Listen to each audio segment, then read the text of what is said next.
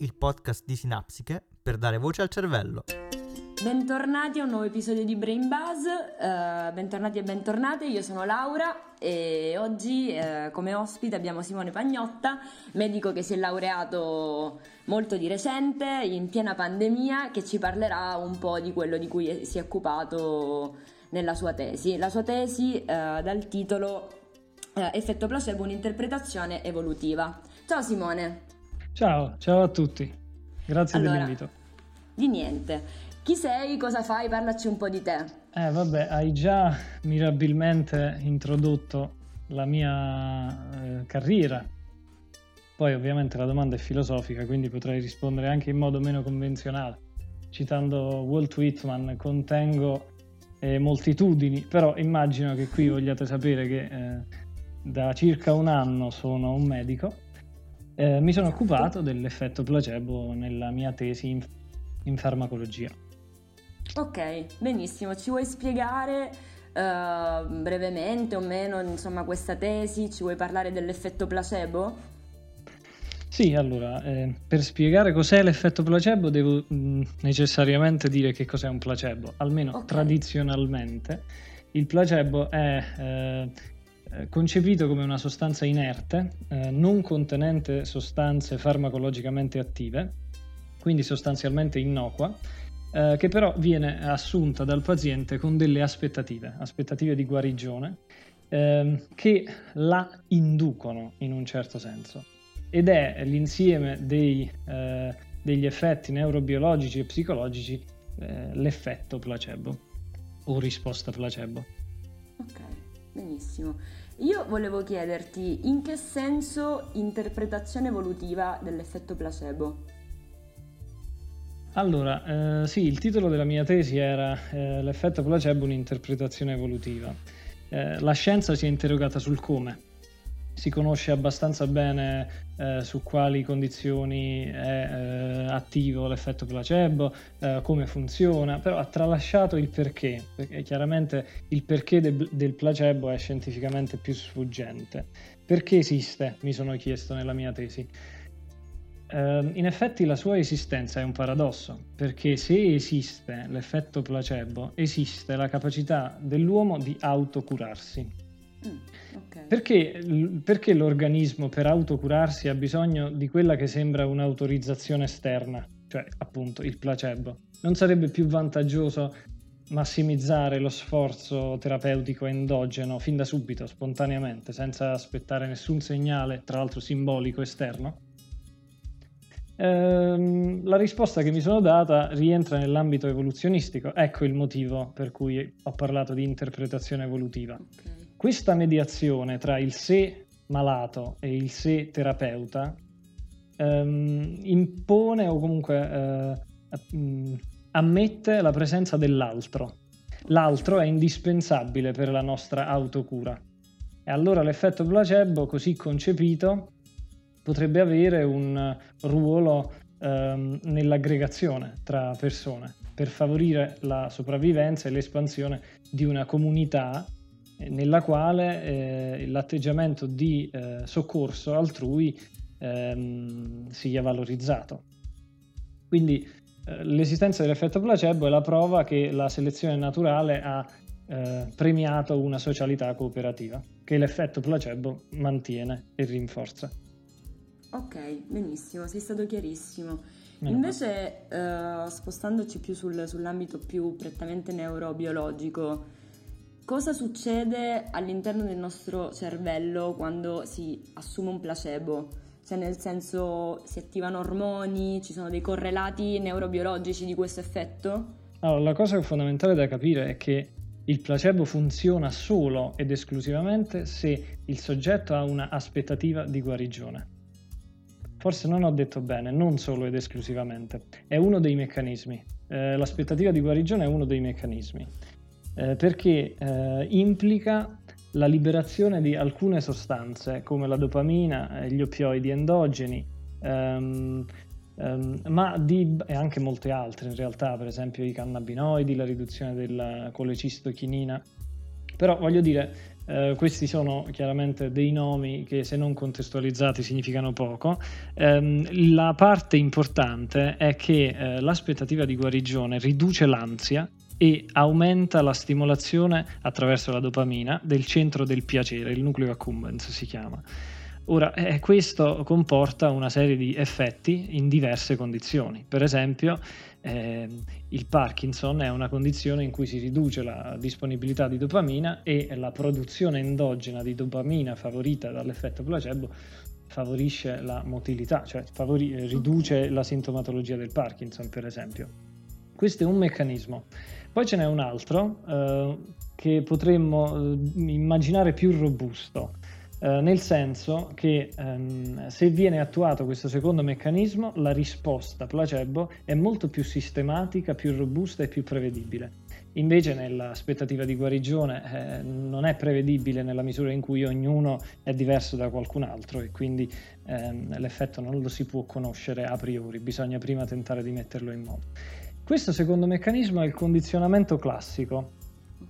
Um, se un certo farmaco, per esempio, viene somministrato uh, ad un soggetto, per esempio un farmaco analgesico, um, un giorno, due giorni, tre giorni, al quarto giorno io che ho studiato l'effetto placebo e eh, potrei trarre um, soddisfazione, um, sostituisco quel farmaco con un placebo, cioè con lo stesso farmaco finto, nel senso che presenterò al malato che prova dolore ehm, la stessa pillola dello stesso colore, della stessa grandezza, quindi la stimolazione organolettica è identica, il rituale terapeutico è identico, l'effetto sarà estremamente simile a quello eh, prodotto da, eh, dai farmaci effettivi, cioè quelli specifici utilizzati nei giorni precedenti. E quindi l'effetto analgesico si, eh, si ehm, riprodurrà anche con la somministrazione del placebo. Questo è, secondo, è il secondo meccanismo, tra l'altro quello che potrebbe favorire una uh, applicabilità dell'effetto placebo nell'ambito clinico. Esistono anche altri meccanismi, ma sono meno importanti. Ok, quindi uh, cioè, mi, mi, fai dedurre che appunto bisogna trovarsi in determinate condizioni psicologiche per, per fare sì che questo effetto si manifesti. Ma esistono, uh, secondo la tua esperienza, delle differenze individuali per la risposta allora, a questo effetto? Allora, la risposta placebo dipende sia dalle condizioni ehm, sulle quali si tenta di applicarlo, ehm, che possono essere fisiologiche o patologiche, sia dal soggetto eh, che riceve il placebo. Noi diciamo riceve il placebo, ma non è giustissimo perché la pillola finta è sì il placebo, ma il placebo è anche tutto il rituale, come dicevo prima, terapeutico nel quale la pillola viene somministrata. Ora, um, alla tua domanda si può rispondere che um, place- l'entità dell'effetto placebo uh, nel soggetto dipende dal soggetto, dipende dal medico o dal terapeuta, uh, che veramente potrebbe anche non esistere. Per esempio un bambino con la madre, la madre è il terapeuta in quel caso, e dall'ambiente che appunto contiene quella serie di stimoli che eh, rientrano nel rituale terapeutico. Tutto però deve convergere nella sollecitazione di un'aspettativa di salute da parte del soggetto. Eh, ripeto, non è sempre facile prevedere quali siano le caratteristiche eh, che rendono il soggetto più suscettibile. Una di queste, che si è eh, scientificamente osservata, è che tanto più un, un, individuo è ottimista, tanto più risponde all'effetto placebo. Okay. Eh, questo è interessante, secondo me, perché ehm, sottolinea eh, che esiste un circolo virtuoso eh, della predisposizione positiva, che forse poi della predisposizione, voglio dire, al, alle cose positive perché le, le, facilita. Forse voi psicologi lo, lo sapete meglio di me. Eh, infatti mi sembra di, di, capire che comunque tu per affrontare questo argomento hai dovuto insomma anche trattare qualche argomento di psicologia, giusto? Sì, come il condizionamento classico esatto, di Pavlov, no? Esatto, mm. proprio delle teorie molto classiche. Beh, ci sta sì, comunque... Sì. D'altro canto è sempre neurofisiologia. Esatto, e comunque ormai si va, si, ci si muove sempre di più verso la multidisciplinarietà. Sì, che io avallo totalmente completamente. E, um, tu mi hai detto uh, che uh, ad esempio nel morbo di Parkinson è stata dimostrata una grande efficacia uh, di, questa, di questa cura qui, di questo placebo, ma esistono anche altre patologie in cui è stato studiato, in cui si è rivelato uno strumento utile? Sì, io ho fatto anche l'esempio del dolore, quindi già siamo a due, il farmaco analgesico e il Parkinson, quindi le condizioni più suscettibili all'effetto placebo sono il dolore, il Parkinson va bene, le patologie psichiatriche come la depressione okay. e l'ansia, molto più che per esempio il disturbo ossessivo compulsivo o un disturbo così strutturato come la schizofrenia, ma eh, anche la, le prestazioni fisiche sono molto, eh, diciamo, influenzate.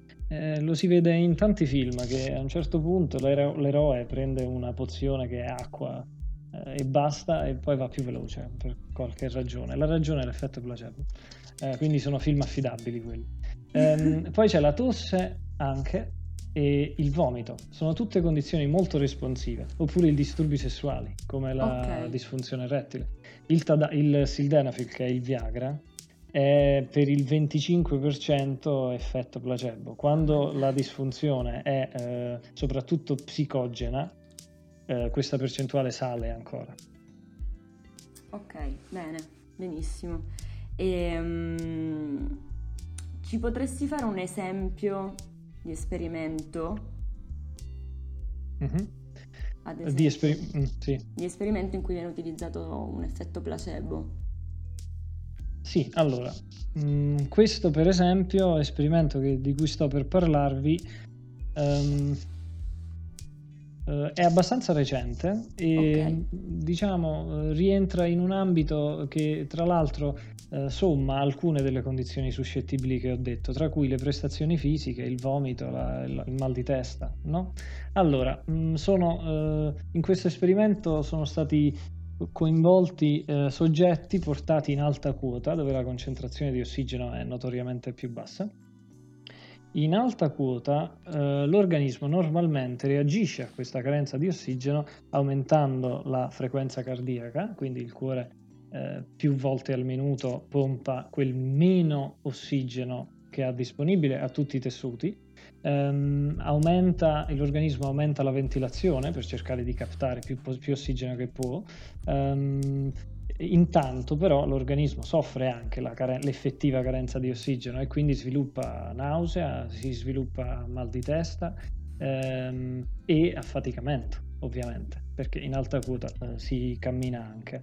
Ora, ehm, è stato fatto questo esperimento. Questi soggetti eh, portati in alta quota hanno aumentato la frequenza cardiaca, la ventilazione, hanno sviluppato questi sintomi di malessere sostanzialmente e hanno mh, assunto ossigeno da una bombola di ossigeno puro per, se non sbaglio, tre giorni comunque in modo ripetuto. Ovviamente l'ossigeno eh, disponibile nella bomboletta eh, diciamo, annullava tutti i sintomi da eh, carenza di ossigeno, eh, rallentava i battiti cardiaci del cuore eh, e la ventilazione, quindi praticamente aveva l'effetto di riportare nella norma l'ossigeno. Ok, se dopo questi tre giorni di bombola di ossigeno il soggetto eh, assume da una bombola di ossigeno assolutamente identica. Non più ossigeno ma aria, la stessa aria che sta fuori dalla bombola di ossigeno e che gli porta quei disturbi, eh, quindi aria con carenza di ossigeno,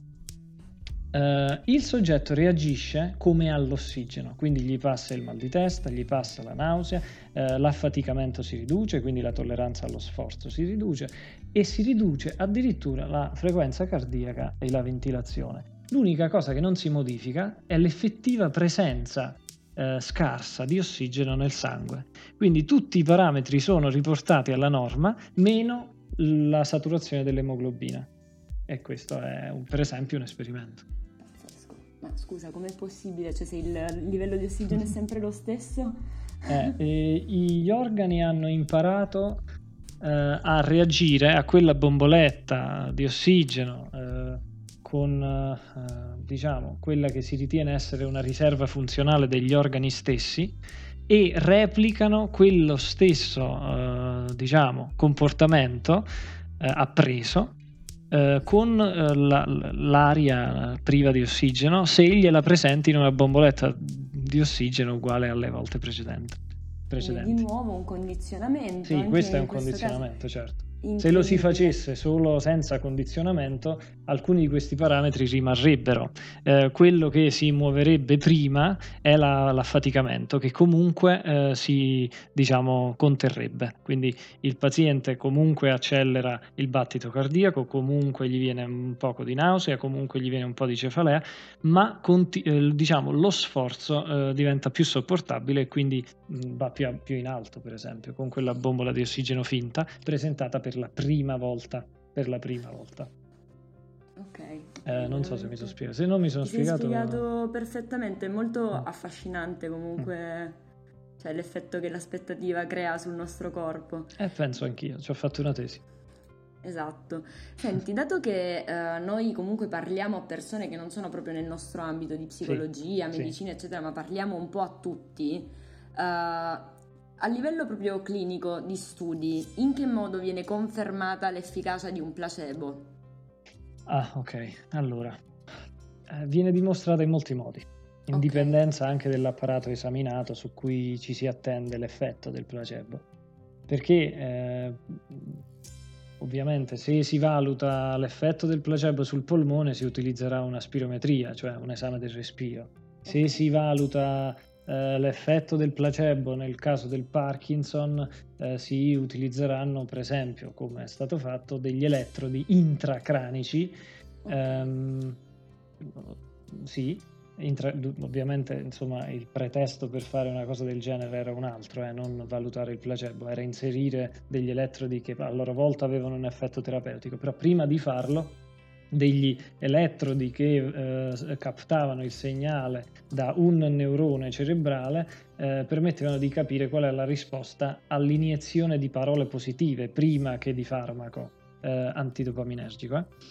Um, potrebbe essere un'indagine di medicina nucleare, potrebbe essere um, la stessa valutazione clinica, la depressione, l'ansia, no? Sono uh, misurate attraverso una valutazione clinica prima e dopo la somministrazione di placebo. Però va bene, un modo tipico per dimostrare l'effetto placebo è iniettare un farmaco finto ad un paziente per esempio dolorante, assicurandogli che avrà un importante effetto analgesico.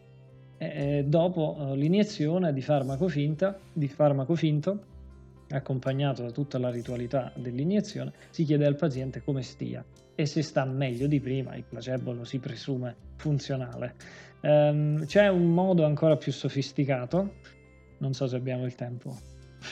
Assolutamente sì, okay, per il momento okay. sì. Allora, eh, que- quello che ho detto finora è un modo per valutare eh, l'entità della risposta placebo diretta.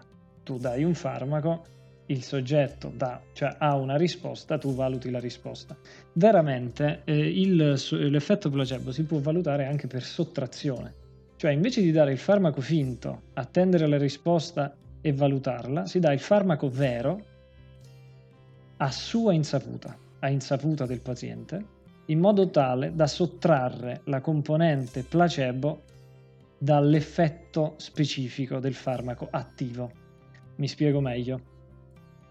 Uh, un soggetto uh, è diciamo in un, una stanza, in un letto uh, e ha una cannula al braccio, nessun medico gli si avvicina, nessuno gli fa una iniezione apertamente. Quello che succede è che invece il computer di Sottecchi ehm, da, diciamo, rilascia una certa quota di farmaco, questo esperimento è stato fatto con farmaci analgesici perché il dolore è la condizione più studiata come responsiva al placebo, e la, eh, l'effetto analgesico del farmaco eh, è dato solo dall'effetto del principio attivo del farmaco analgesico, non sommato all'aspettativa di guarigione del paziente. Quindi l'effetto placebo in questo modo viene studiato perché viene sottratto all'effetto di un farmaco attivo.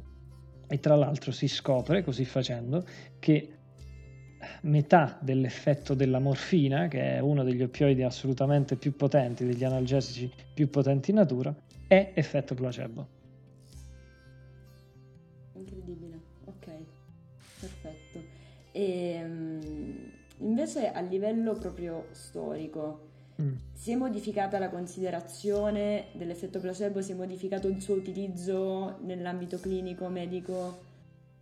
Allora, ehm, molto semplicemente, fino all'Ottocento l'effetto placebo non era conosciuto ed era massimamente utilizzato in medicina perché diciamo, i medici erano diciamo, molto devoti a pratiche poco mediche e quindi il modo in cui eh, trattavano e curavano le malattie dei pazienti era instillare in essi la, figu- la fiducia della guarigione. Quindi era molto utilizzato l'effetto placebo e molto poco noto eh, le, eh, il, ehm, l'effetto delle, dell'immaginazione, diciamo così, del paziente, come fu poi chiamata, immaginazione. Questo è il primo termine che si utilizzò per descrivere l'effetto placebo. Oggi invece l'effetto placebo è molto noto, ma si cerca di ridurre massimamente, almeno in ambito sperimentale, la sua interferenza con la valutazione dell'efficacia di un farmaco attivo. Quindi è fastidioso oggi l'effetto placebo per lo sperimentatore farmacologico. Um, invece è molto utilizzato in clinica. Eh, molto utilizzato in clinica non perché vengano somministrati placebo, placebo, ma perché ogni farmaco contiene in sé una componente placebo.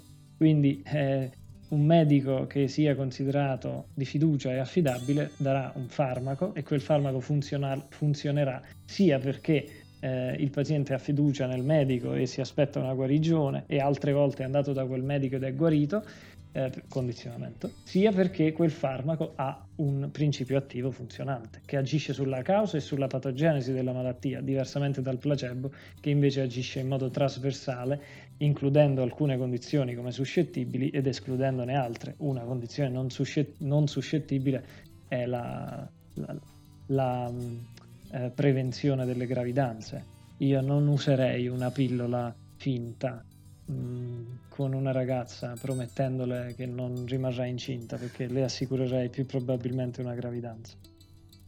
Ok, mi sembra molto giusto, quindi cioè, è giusto utilizzarlo, però non sempre, ovviamente. In realtà è opinabile anche che sia giusto utilizzarlo perché se davvero si dà una pillola finta a una persona, la si sta ingannando no? E questo è eticamente poco ehm, accettabile, anche se eh, si potrebbe invertire la prospettiva con una manovra un po' sofista dicendo che tanto meglio lo inganni, tanto meno lo inganni perché il farmaco, perché, perché la pillola finta funziona, tanto più il, il paziente è ingannato, tanto più funziona. Quindi cioè, anche diffondere la consapevolezza di, dell'effetto placebo in realtà è un'arma a doppio taglio. Eh, sì e no, perché, sì perché l'effetto placebo eh, probabilmente rid- si riduce di entità in molte condizioni se il soggetto sa che sta ricevendo un placebo, ma è anche vero che funziona lo stesso. Se tu pensi che quando vai al cinema e vedi un horror, eh, pur sapendo che è finto, eh, sudi e ti spaventi, eh, allo stesso modo puoi pensare che eh, assumendo una pillola finta, magicamente, fatalmente, eh, accettando l'autoinganno, migliori la tua condizione clinica. Ah, succede e avviene. Ok. E concludiamo questa intervista con la nostra solita domanda di rito, ovvero mm. qual è la tua terapia? Che domanda difficile da fare a un medico, no?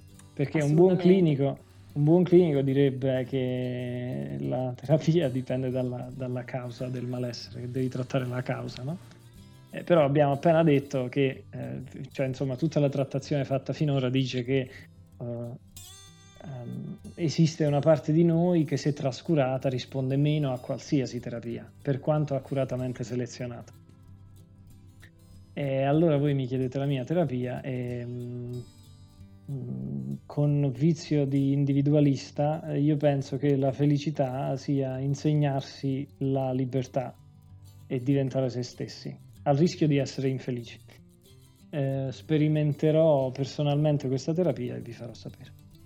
Grazie mille, grazie mille, eh, sei stato molto molto chiaro e speriamo insomma di... Spero di sì di contribuire alla diffusione di queste, di queste conoscenze. Grazie mille veramente. E noi ci rivediamo per il prossimo episodio di Brain Buzz e ringraziamo Simone.